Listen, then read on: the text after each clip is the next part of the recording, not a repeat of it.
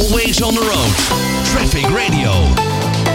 Ruim twee maanden geleden trokken, vertrokken Renske Cox en Maarten van Pel in een elektrische auto vanuit Le- Nederland naar Zuid-Afrika. Een reis van ruim 40.000 kilometer die ze moeten afleggen. En om daar te komen, ja, moeten ze eh, ja, ja, opladen. En doen, dat doen ze met zonnepanelen, zonne-energie.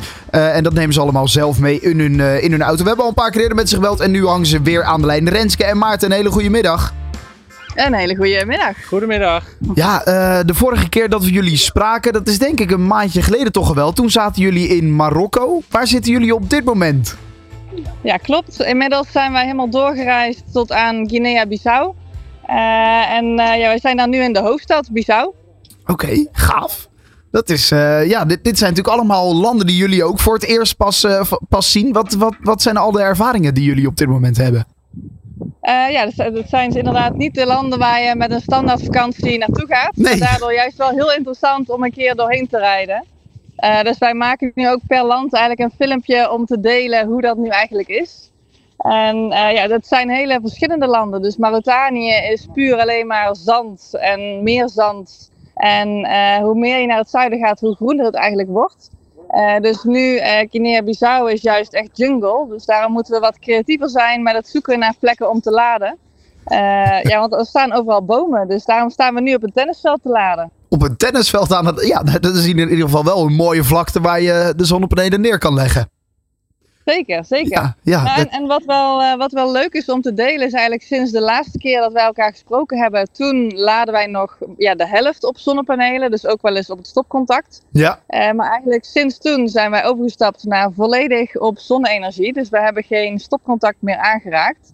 En ja, dat gaat eigenlijk veel makkelijker nog dan we hadden gedacht, dus dat is wel heel erg gaaf. Ja, dus op dit moment eh, rijden we al meer dan een maand en meer dan 2000 kilometer alleen maar met onze zonnepanelen. Dus Oh, eh, we hebben al meer dan een maand geen stopcontact eh, aangeraakt. En, en waarom hebben jullie nu gezegd, nou, we gaan toch volledig op die zonnepanelen en dat stopcontact, dat laten we zitten? Nou, we wilden onszelf wat meer uitdagen. Dus uiteindelijk eh, is het zo dat het, het opladen met het stopcontact is gewoon heel makkelijk. Ja. Maar met zonnepanelen is toch iets magisch. Uiteindelijk dat we dus gewoon zoveel energie weten op te wekken en zo lange ritten rijden puur met eh, energie van de zon. Dat is voor ons ja, toch iets van magisch, waardoor we toch ook andere mensen willen laten zien van ja, er zit daar zoveel energie in. Dit heeft gewoon de toekomst. Ja, nou ja, dat is natuurlijk ook inderdaad jullie doel van deze reis. Laten zien dat rijden met een ele- elektrische auto hartstikke makkelijk is. En dat je, nou ja, eh, nou ja zelfs eh, de energie en het opwekken gewoon zelf mee kan nemen. Wat jullie dan in dit geval doen. Die landen waar jullie zijn, daar, daar, daar kennen ze natuurlijk de elektrische auto nog helemaal niet. Dat is misschien wel voor het eerst dat zij zijn auto zien. Hoe reageren zij daarop? Ja, klopt. Zeker in eh, ja, Guinea-Bissau is volgens mij het eerste of het land waar echt nog nooit zo'n auto geweest is. Dus je merkt dat eh, de locals wel heel verbaasd zijn als er dan zo'n stille auto voorbij komt rijden. En eh, ja, daarom dat bijvoorbeeld nu ook hier komt vanmiddag de, de nationale televisie even langs om eens te kijken ja, hoe, hoe dat er dan uitziet en hoe dat dan gaat. Want ja, ze hebben het nog nooit gezien. Ja, mooi. En jullie zeiden ook, jullie willen ook kijken of jullie dingen kunnen doen in die landen waar jullie dus inderdaad langs reizen. Dus vandaar dat de reis misschien wel veel langer gaat duren of dat jullie andere plekken aandoen dan jullie vooraf hadden gedacht. Hoe zit dat nu? Ja, klopt. Ja. Ja, we gaan eh, onderweg eh, eh, willen allerlei projecten gaan bezoeken die iets doen met duurzaamheid. En zo hebben al een aantal mooie projecten bezocht. Dus heel in het kort, we hebben een, een dorp dat voorheen nog niet eens op het stroomnetwerk was aangesloten. Die, heeft, eh, die is voorzien van stroom, maar nu alleen met zonnepanelen en een batterij. Dus gelijk off-grid en eh, super duurzaam. Ja. Eh, en in één keer een grote stap, wat je dus veel kan zien hier in Afrika. En we zijn de afgelopen dagen bij eh, mangrovenbossen geweest hier in Guinea-Bissau. En dat zijn bossen die worden, door, door, zeg maar, ja, die worden opnieuw aangeplant. Ehm, en daarvoor, die nemen veel meer CO2 op. En daardoor eigenlijk heel erg ja, efficiënt zijn om eh, CO2 eh, af te vangen.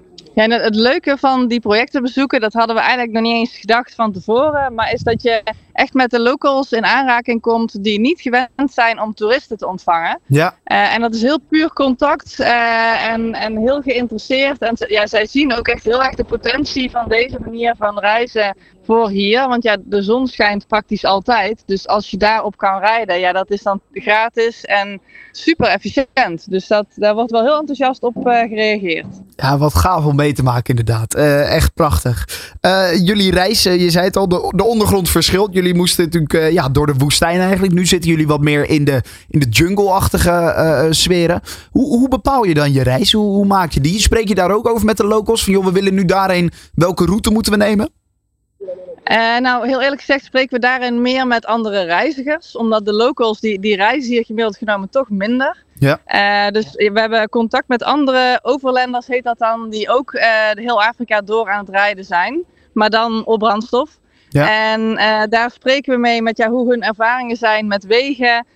uiteindelijk hebben wij wel goede all-terrain banden, maar ja, wij liggen toch wel wat lager op de weg. Gemiddeld vergeleken andere Ja. overlanders. Ja, misschien ook wat Dus zwaarder. Ja, dus we moeten toch een beetje de, de. Ja, we kunnen wel gravel nemen, maar we moeten niet de meest off-road routes nemen. Nou ja, en we hebben ook laatst toevallig eh, goed vastgezeten. Ja. Omdat vooral onze achterkant heel zwaar is. En Ja. Er staat een leuk filmpje van op YouTube. Maar eh, er was een goede les voor ons om... eh, ja, hoe gaan we met zo'n situatie om en hoe krijgen we onszelf er weer uit? Ja, nou, het is gelukkig allemaal weer goed gekomen. Hè? Jullie zijn weer veilig op weg. Zeker, ja. En het was een goede les om eens te oefenen hoe je zo'n elektrische auto dan weer uit de modder krijgt. Ja, maar ook dat kan dus gewoon. Ja, zeker. Ja, ja. Nou, hartstikke goed. Eh, ja, de reis hij duurt nog wel even, hè, denk ik. Ik denk dat jullie nog een aantal maanden op weg zijn. ja wij, wij zeiden in het begin, we zijn een jaar onderweg, maar we zeggen dat eigenlijk nu nog steeds. We denken dat het, dat het iets meer dan een jaar gaat worden. Eh, ook omdat het ons gewoon wel goed bevalt. En eh, ja, we, we er ook wel van willen genieten. Eh, Ja. Maar ja, veel meer dan een jaar nu nog zal het ook niet worden. Want we willen ook wel laten zien dat het kan. En ja, dan moet je er geen tien jaar over doen natuurlijk. Nee, nee. Dus eh, ja, maar we zijn nog wel even onderweg. Dus eh, ja, als je over een maandje weer eens eh, wil horen hoe het dan gaat, dan staan we daar zeker voor open. Zeker. gaan we doen. Leuk. Waar je ook heen rijdt. Wij gaan met je mee van A naar B. Traffic Radio. Always on the road.